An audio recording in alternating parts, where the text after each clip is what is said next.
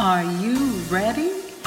Because it's time to talk at T's Talk Time.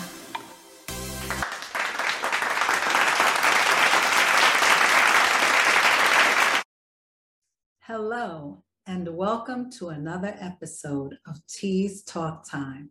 Yes, I'm your host, Teresa Smith. And today's episode is entitled An Interview with Stephen Murray.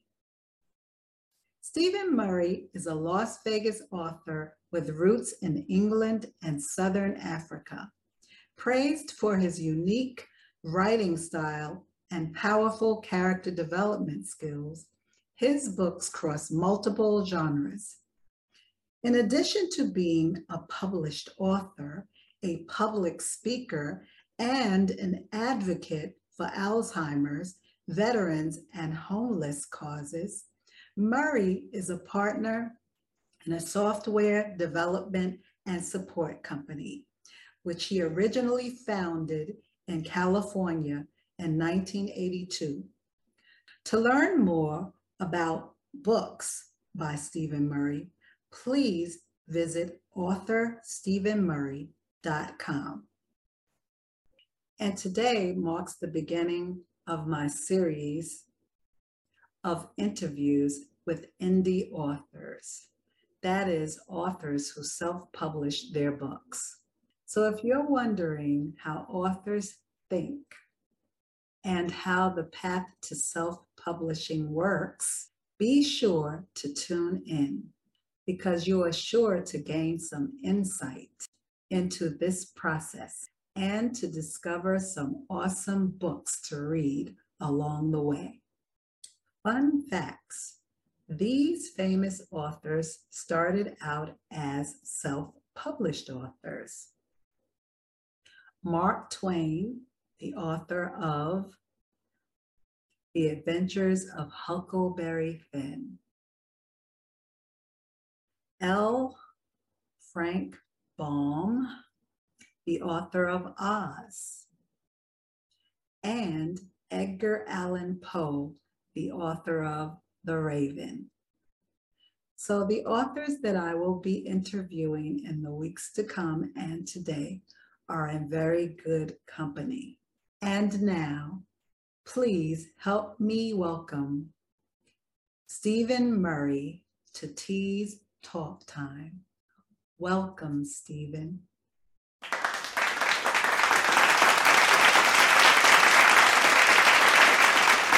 Thank you, Teresa, for inviting me to be a guest on your show. I'm delighted to be here. Thank you for your kind words, and I'd like to thank your listeners for tuning in. I hope they enjoy the show as much as I think I'm going to. Okay, so let's begin. First question How did your journey as an author begin? You know, my journey as an author began very late in life, I have to tell you. Um, I was virtually reaching retirement age when I started writing. And uh, what made it begin was I had traveled extensively throughout the world. And one day I just suddenly thought I'd really like to put these experiences down on paper, all these different cultures, you know, having traveled to 40 different countries, that's a lot of places on all the continents. And so I just suddenly started to write. And I just sat down every Saturday afternoon and bashed out a chapter and discovered a real joy of writing. And I've kind of been writing ever since. That's beautiful. Similar to my story, actually. Towards yes. retirement is when I really started to dig in deep. It's a great hobby to have. It is. So, um, I want to add some like trivial type questions to the mix. And so that's what the next question is. Okay. Um, what is the title of your favorite childhood book? Oh, my favorite childhood book. Uh, there wasn't actually one specific one per se. When I was a child in England, there was a series of children's books written by this author called Enid Blyton. And there was a series of them, they were called The Famous Five. And it was about four children that used to get together every holiday, every school holiday. And there were two guys, Julian and Dick, as I remember, and the girls, Anne. And the other one was Georgina, but she was a bit of a tomboy, if I can say that now, um, called Georgie, and their dog, Timmy. And they always went to these exciting places. They were always adventures. And I think there were like 20, maybe 20 books in the series. And I couldn't wait for the next one to come out. They were always adventurous and exciting and um, just fun and easy for children, certainly children of my age, to, to read. I didn't have a specific favorite, but I certainly did enjoy that series of, of books that came out. What a nice memory. Mm-hmm. Because um, we all kind of remember uh, bits and pieces of our childhood as we age. And um, I even remember the first uh, reader, like primer reader, uh-huh. that I used in school and learning to read with the teacher. It was called Fun with Dick and Jane. And I yes. all of the schools had that book. That's right. Yes. The funny thing is, when I became a teacher, after moving from the, the middle school level, from the junior high school level, I moved down to my actual licensed area, which was elementary. The classroom that I was in had not been used for many, many, many years. So as I'm going around cleaning up and moving things around, I found a copy of Fun with Dick and Jane. so that was like a blast from the past. And I sat down and I, I began, as I remember learning to read from this book. so you do, you know, you have those memories from your yes. childhood. It's amazing how they stick with you, isn't it? They do. Yes. Um, so my next question is what is your favorite book since you've been an adult? Like with one of your favorites, because some of us we have many favorites. What is your favorite book as you Yes, I, I don't know as I um I I always liked the author Charles Dickens. I like the classics. Mm-hmm. I always liked his style of writing. I loved his characters.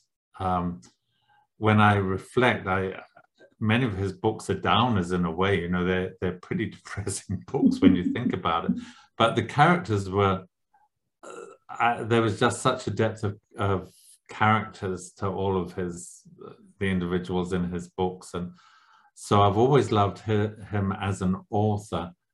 Um, I don't get too much time to read it, certainly not as much as I'd like.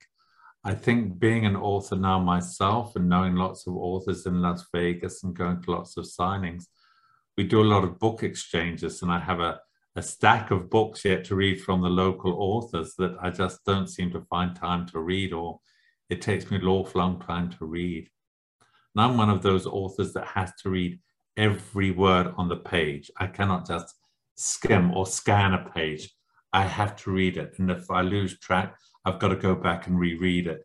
So it takes me a long time to read a book, especially those Charles Dickens ones, because they're not they're not short stories either. exactly. True. okay, so um, Charles Dickens was your favorite author, and so you probably loved a lot of his his work and his books. Yeah. Now getting back to you as an author, what would you say inspires you to write? Where do you get your inspiration? Um, most of it's serendipity. um, uh, my biography of my travels, incidentally, is still sitting in my computer, unpublished, I might add. Wow. Part of the reason being is when I'd finished it, I'd never met any authors. I didn't know any authors. I was totally green and naive. And um, a publisher said, nobody's interested in that kind of stuff. You have to write for women. Women are the ones that like to read, and they're the ones with the money. And I thought, I didn't know anything about women's fiction. Um, but I stumbled across the idea. I, I, I had discovered a joy of writing. That's what I had discovered through writing my biographies. So I was determined to find something to write about. And I was inspired by a fictional Las Vegas wedding chapel, uh, or not a fictional one, a real one. I had some visitors and we had to attend uh, something at a wedding chapel. And I suddenly thought, there's my book for women's fiction. You know, I live in Las Vegas. We have all these wedding chapels. We're the marriage capital of the world. Why do people come here to get married? So uh, that was the inspiration for the first book. Okay. Um, and I sat down to see if I could do it. That was the real challenge. And uh, the reader essentially spends a day at the chapel, and you meet all these couples as they come and go, and why they'd come to Las Vegas to get married. And but it was inspired by actually visiting one of the chapels and meeting a couple waiting to go in to be married. And I, I, I thought about them and I thought, I wonder where they're from, why they're getting married here, where are their friends, where are their family? And I mm. thought, there's my book. So that inspired the first one. And the others have all been inspired by different reasons, but it's, there's normally a catalyst that inspires me. Um, you know, the, the I, I came up with a sequel to the chapel of eternal love because people wanted to know what happened to the couples in the first book. So I, my second book was a sequel and ultimately, the readers will tell you what they want. Mm. And one of the couples in the, uh, one of the stories in the books was about this lady that worked for an escort agency. And I'm, I'm giving away one of the stories, but she was stood up by a husband or husband to be. And I suddenly started getting all these letters. You know, what happened to Emmy, this lady? What happened to her? Mm-hmm. Um, and she popped up in the sequel. But I thought she ran this escort agency and she was stood up at the altar. And that was the catalyst for my book called Discreetly Yours. I thought all these women are very sympathetic to this lady that could have slept with their husbands in reality, you know. they do. That's what escorts do. They do. Um, and so I had her be stood up in the original chapel book so that she would evoke some sympathy. I was unaware how much sympathy she would evoke. And I thought, I'm going to take this one step further. I'm going to write a book about an escort agency. I didn't do any research. I, I have to start by saying no research was all imagination. And these three ladies work for an escort agency and they decide to come up with a plot to get rid of the guy that runs it because he treats them so badly. And I thought by doing that, I wonder if these three women will evoke as much sympathy if they actually kill somebody. So that was the catalyst or the inspiration for that book. Okay. And then the last one, the Christmas novel, that what was inspired that was I spent two years writing Discreetly Yours about the escorts. And that's, um, I was pretty tough going because, you know, there's blackmail in it, there's bribery, there's murder mm. and there's scheming and plotting and there's all this seedy side of life that's was kind of alien to me. And when the book came out in july i was just flicking channels and i stumbled across hallmark christmas in july. And i thought you know i'm going to get myself out of this swamp in which i've pulled myself. I'm going to write something nice and warm and fuzzy uplifting and feel good. And that's how discovering the Christmas spirit came about. So I'm inspired by certain events and happenings. And as I said, it's, it's really serendipity. Yeah. Um, and what's strange about that is most authors would say they were inspired by their own experiences.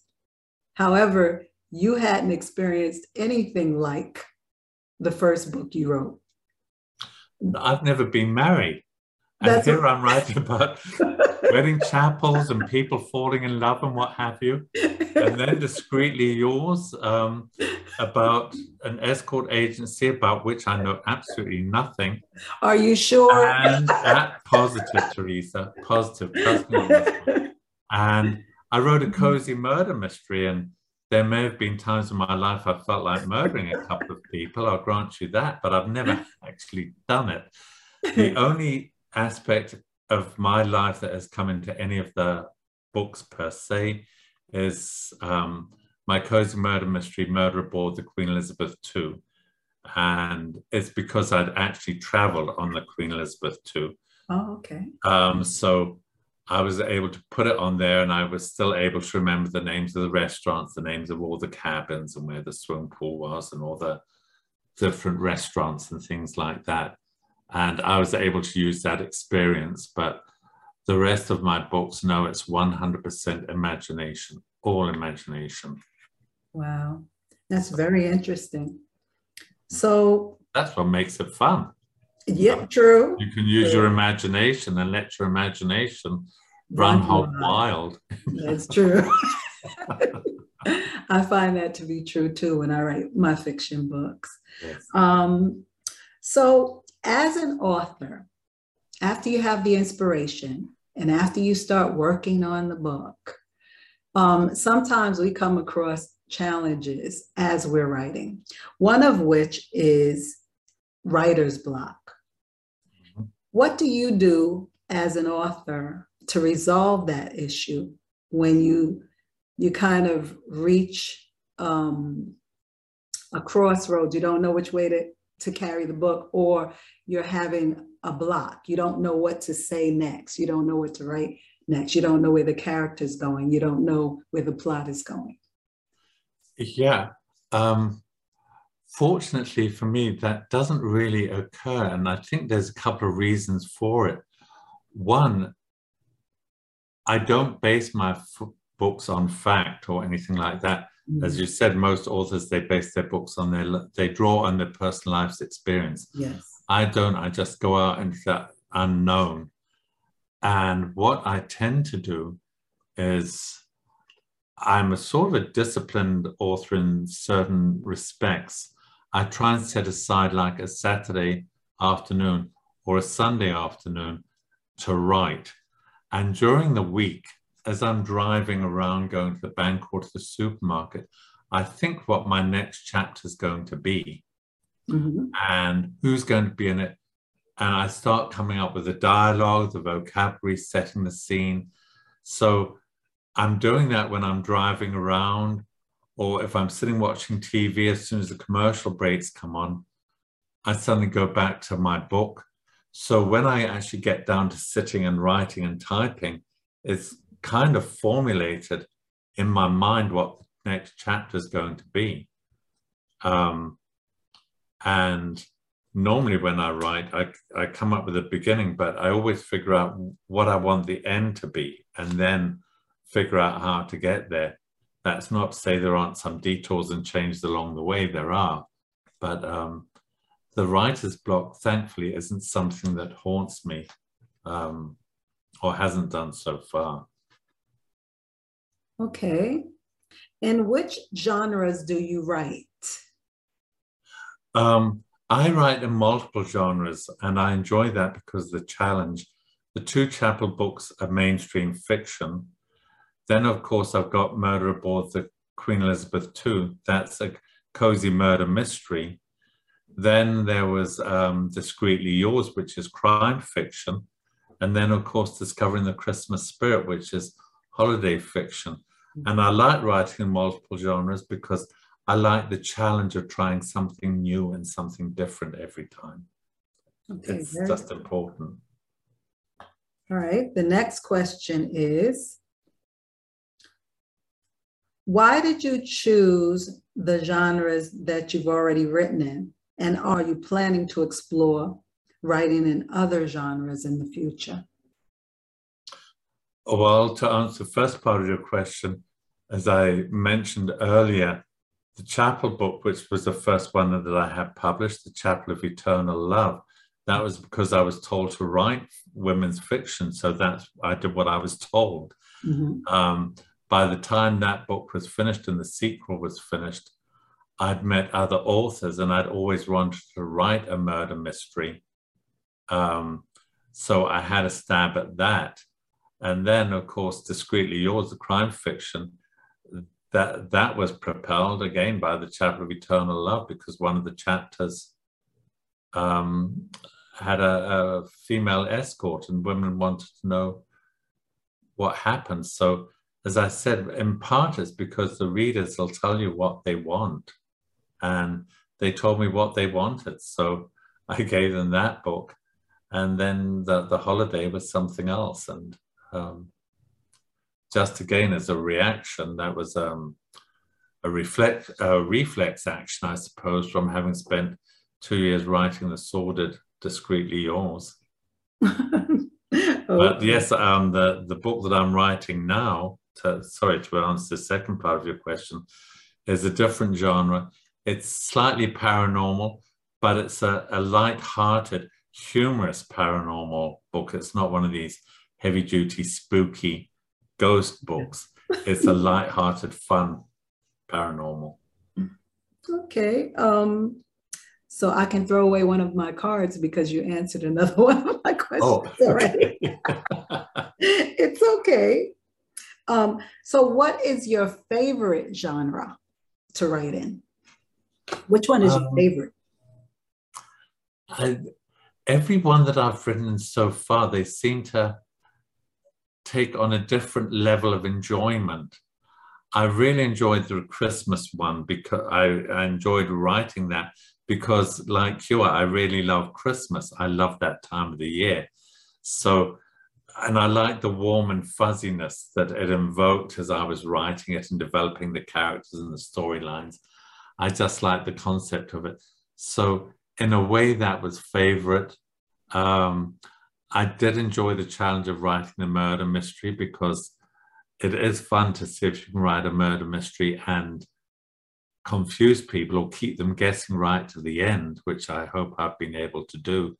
So that was fun to see if I could ex- expand the story out long enough to make it intriguing and make it a page turner. So I've enjoyed every genre that I've written in, and I don't know whether I will go. Well, I'll probably one of these days I'll go back, but I'm always looking for new genres, and that's why I've come up with this light-hearted, witty paranormal book. And I, I hope that readers will find it witty when it comes out, if, if it ever gets published. it will. well, that's another story. You know, it's it's not just getting the words out on paper. You know, that's just part of it. It's then getting it out there. That's a whole other story. Yes. Yes. So, um, you kind of answered one of my questions when you gave a little description of each book that you have already written. You've given their mm-hmm. titles, you've given a little synopsis of each. So I won't cover that. I will say that I did have the opportunity to read one of Stephen's books, and it was Discovering the, the Christmas Spirit because I love Christmas and I watch Christmas movies year round. And uh, so right now that's my favorite but i haven't read the other books yet. So that might change in the future. We don't know once i start to read them. Um, okay so stephen when i asked you a question about um, what inspired you to write or sort of where you get your ideas from I thought back to when I read your book, called Discovering the Christmas Spirit. Mm-hmm. And um, make sure you can see that. Let's see. If I hold it back to the side. Let's see. It's ghosting me. It's ghosting me. Anyway, there it is. So when I read your book, Discovering the Christmas Spirit, I read a line in there that reminded me of you and that's one of the reasons why I asked that question, because I think that in every piece of artwork, and I think writing is an art, um, the artist puts a part of himself or herself into the work. And I felt like I saw a part, a piece of you in this book. So um, as I'm reading, you know, I'm taking notes because I'm a teacher, retired teacher. And there was a quote in chapter two that I wanted to read from the book. And it says, There's nothing to repay. Life is about giving. That's what we do here. We try to give back and give of ourselves. And I felt that this quote could describe you because in the intro, you know, when I found out more about your background, I found out how you work with the homeless. I found out how you work with um, veterans. I found out that you do a lot of what I would consider to be uh, philanthropic work. That's how I would that's how I would phrase it. So I think that in your life, you've been a giver, and I think you still are, because I found right away when we started to email each other back and forth and message each other back and forth through Podmatch. Plug for Podmatch. uh, uh, I saw right away that you were a giver because you offered to give me a signed copy of your book. You didn't have to do that. Authors have all sorts of ways to um, give away their books, some through book funnels and, mm-hmm. you know, PDFs and ARCs. They have other ways to gift copies, but you wanted to actually sign and put a message in the book for me. And you didn't have to do that. So I said, those philanthropic ways are coming through even before the interview. I feel like that chapter and some of the little nuances throughout the book have something to do with the type of person that you are and your life's work and the things that you've been doing through the years. Am I right or wrong? Well, I, I, I think that, that that's very nice you to say so, Teresa. That really is. I I accept those compliments graciously, hopefully. Um, I think most people give back. I, I, I think my own personal philosophy, without getting too deep, Teresa, is I'm not too sure as we're put on this self on this planet to, for ourselves necessarily. I think we're all it's incumbent on all of us to make our own little corners of the world better. We, we can't all be presidents or kings, queens, whatever, and have this vast power to change the globe. So we can only change things and make it for the better for other people. Um, I've been fortunate and truly blessed since I've been to America. So, well, been blessed all my life, but certainly since I've been to America, I, I came here with two suitcases and $500 and I knew one person.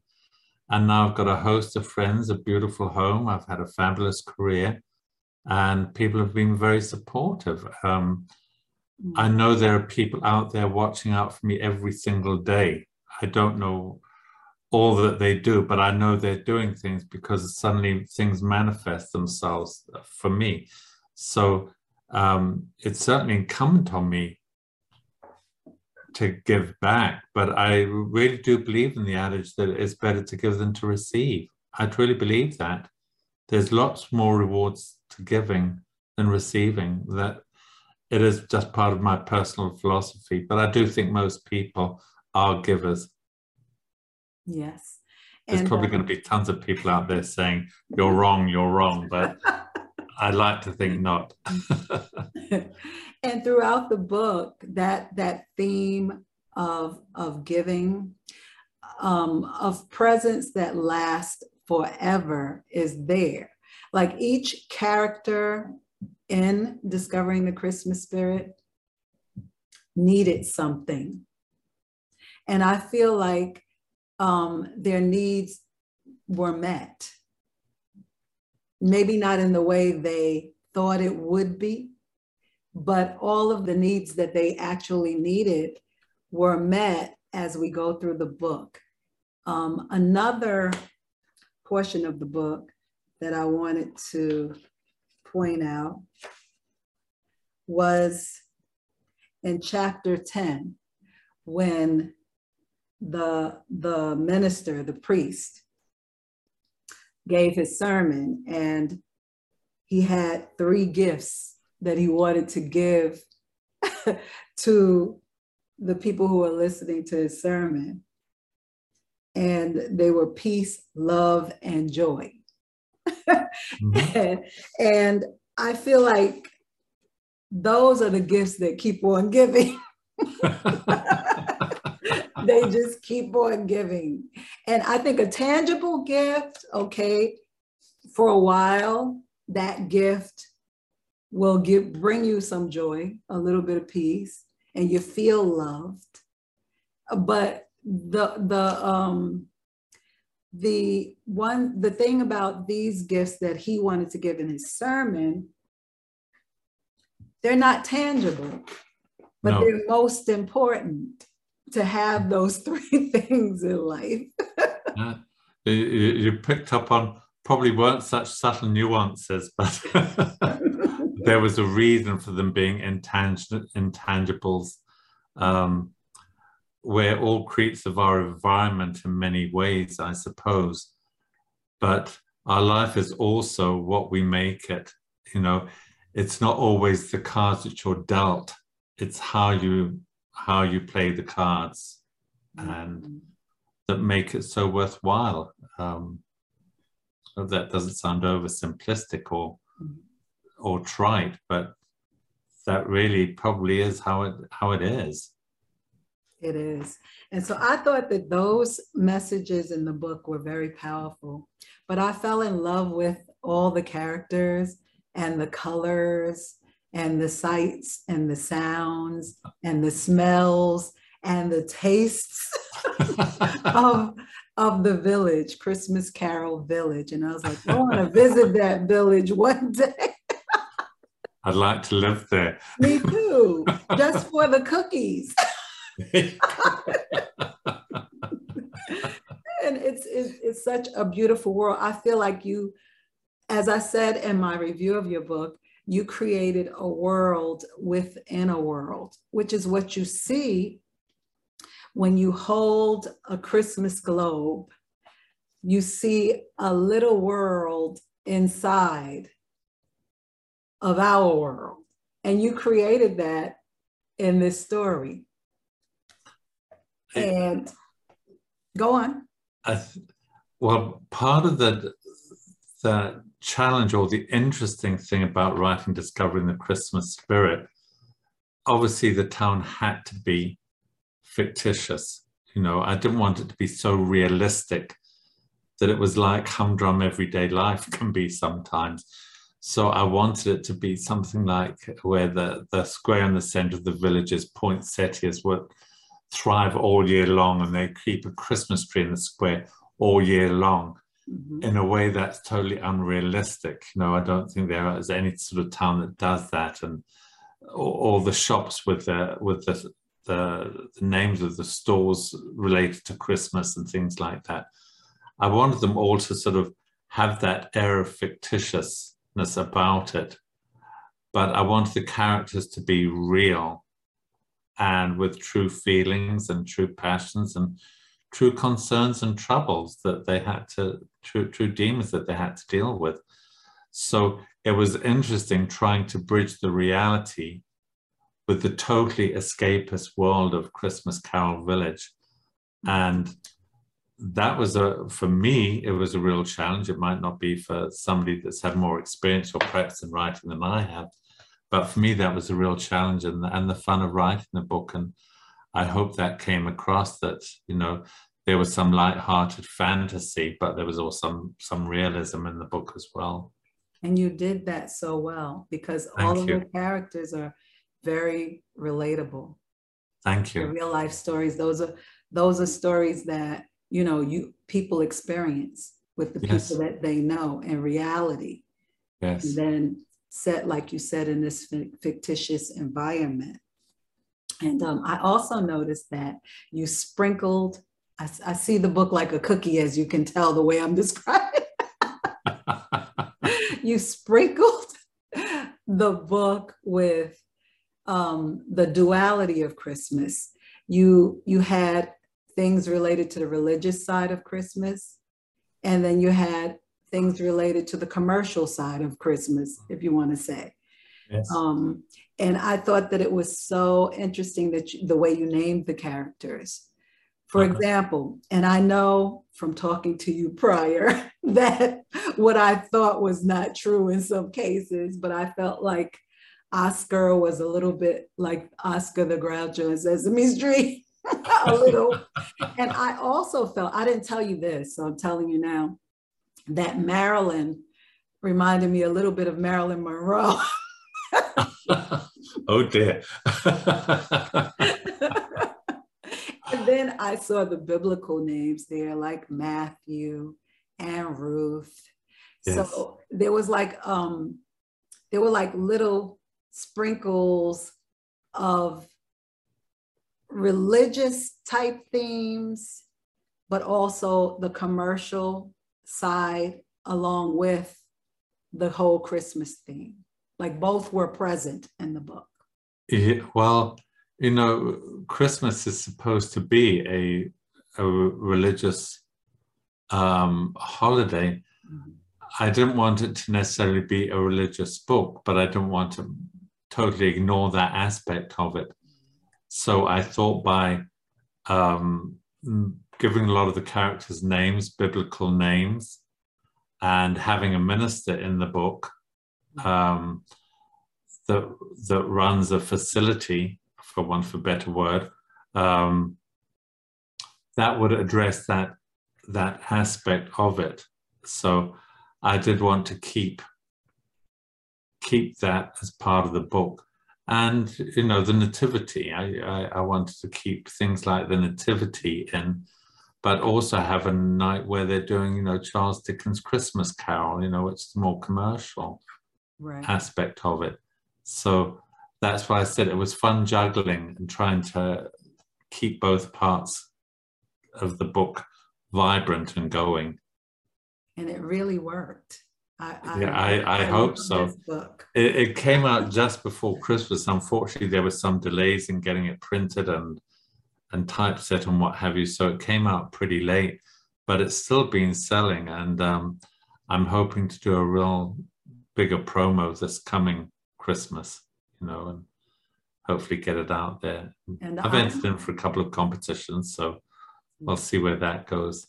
and I'm hoping it will turn into one of those little Hallmark movies so I can watch it. Oh, Teresa, from your mouth. If anyone's listening, Teresa, could be a from your mouth to. God's ear. this could be a movie script. If anybody out there happens to be listening in, just Yes. to let you know. uh, so you've written all these books. Five. Mhm. I want to know have your books been well received? You just said that um, this particular book was doing well and you're going to promote it again. Mhm. Um, have you had uh, good experiences with the promotion of your books? And how do you promote your books? Well, all my books are self published. And I have to tell you, it's one of the toughest things, in my view, for self published authors to market their books. Um, that having been said, it's been one of the more surprising rewards I've had um, that I just didn't expect. Um, people say put your book out on Amazon, which is fine, you know, because it can sell on Amazon. It's easy for people to just log in, call up the book on Amazon, but people still have to know that it's there. So people still have to be made aware of this of your book. So what have I done to promote it and to market it? I try and appear on as many podcasts as I can. Um, uh, because shows like yours provide a valuable service for authors, whether they're self published or traditional published, to provide a valuable service. It's one way of getting your books out there. I do a lot of book signings. I have three book signings this month at different places. Um, one's at a coffee shop, one's at a bookstore, and the other one's at a bookstore and a coffee shop. It's combined. It's a, a like a, a, cafe, and they have a little area where they sell books. And so I, I've got a signing going on there. So I try and book two or three book signings a month, and also try and do some book presentations wherever I can at places like senior centers. Um, my books are very, very pure, Teresa. Even in the discreetly yours, there's no there's no graphic violence or there's no graphic sex or or expletives. Any of my books, your grandmother could read any one of them and not be upset or offended. And I speak a lot of senior centers, and they're an extremely receptive audience. And many of them can't get out, so they like it when people from the outside come and speak to them. And a lot of them like to read. Mm-hmm. Um, so they'll buy the books. Um, but it, it, it is a challenge. And I put it out on websites like Authors Den and Hometown Reads. There's places where you can go put your book out. Mm-hmm. It's tough, but it's also fun. And you, you, meet a lot of wonderful people, you know, having book signings and doing book presentations, and people come up and ask you questions you meet a lot of nice people and you realize there's a lot of wonderful people out there on this planet. True.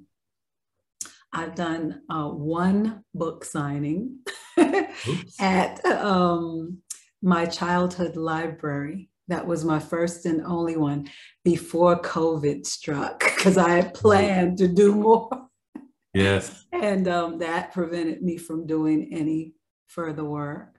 So, and that was um, a charming experience because yes. walking back into the library where you went when you were a child after yes. so many years it just it looks so different you know yes. from the angle of being an adult as opposed yeah. to when i was a child picking out books there there you go try reaching out to barnes and noble because they're very receptive to um, children's authors and having signings for books for children. So you might want to try reach out out to them.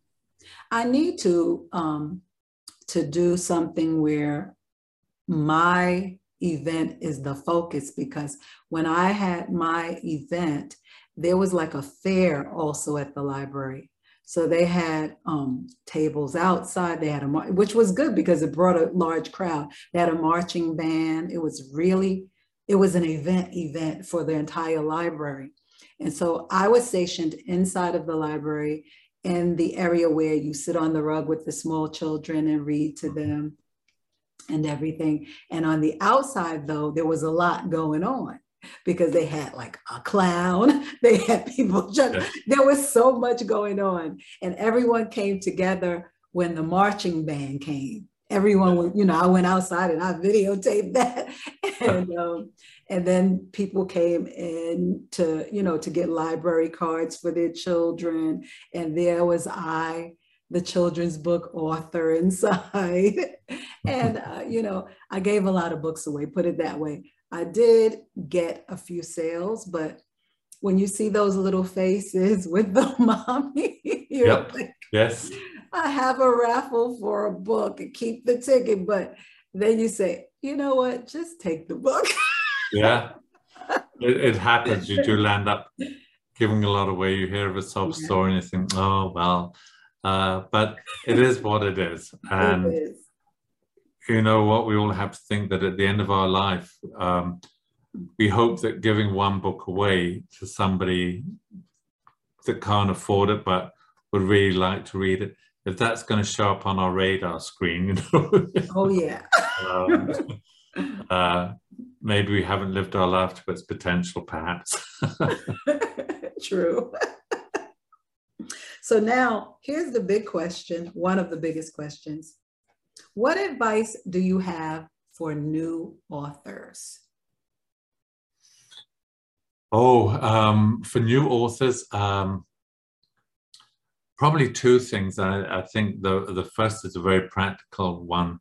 Uh, be sure that your book is professionally edited. And when I say professional, you know, people say, oh, my mom's an English teacher. Well, an English teacher doesn't necessarily make you an editor mm-hmm. any more than an editor makes an English teacher. or they'll say, I have my daughter edit it, she's good. You need somebody that is hasn't heard you talk about your book. Um, they know nothing about it. They can read the whole thing objectively. They don't know any of the characters. They don't know the storyline. They don't know where it's going. They can look for character defects, not only grammar and spelling errors, but they can look for storyline defects, plot defects. And if you're writing a book and you're talking to your, your wife or your husband constantly, your book's going to come up. And when they read it, they're going to say, Oh, yes, I know all about that. I know all about it. Well, they might because they've heard the spouse talking about it, but the reader doesn't necessarily know that. So, the first piece of advice I would say no matter what it costs, shop around, get the book professionally edited. And the second thing uh, I would say is pursue your dream. You know, you've put a lot of time, you've put a lot of yourself into that book, make it happen.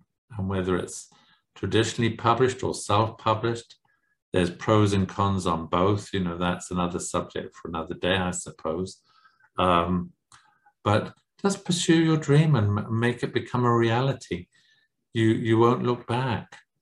Um, I certainly haven't. I was very nervous and apprehensive about publishing my first book, but it's taken me on a journey that I never, ever expected in a million years. And it's been a fun one.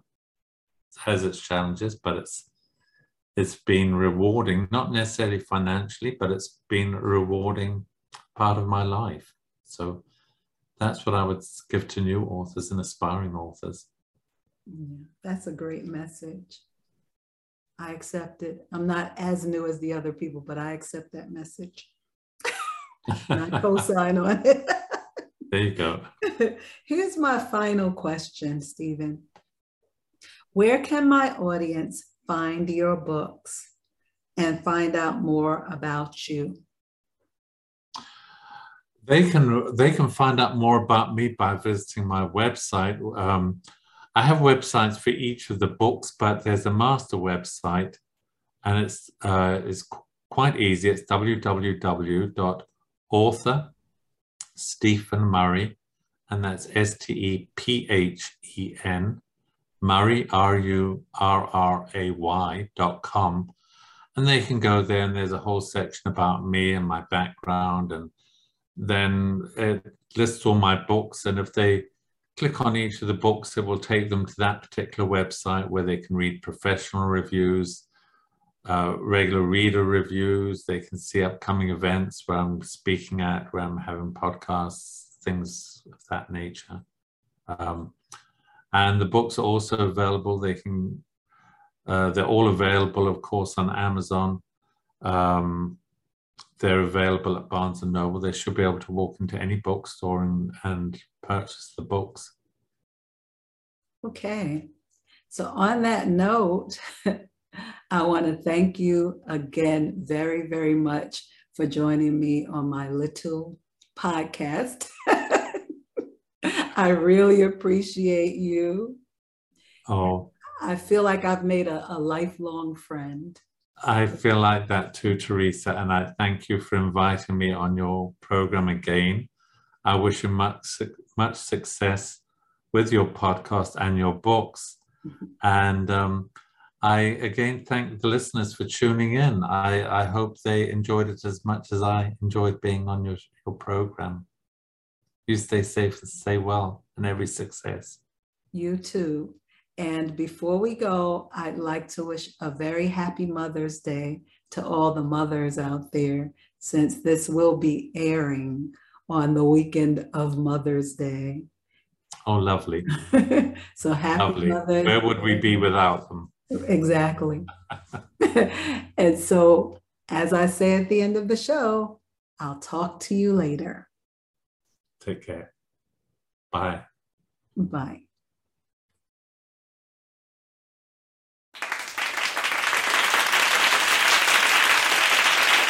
I've also been given the opportunity to read one of Stephen Murray's books, one of which I chose and he gifted to me a signed copy of. The title is Discovering the Christmas spirit. I really enjoyed this book. I really, really enjoyed it. I hope you go out and pick it up. It's a really good, inspiring, and heartwarming book. So pick it up.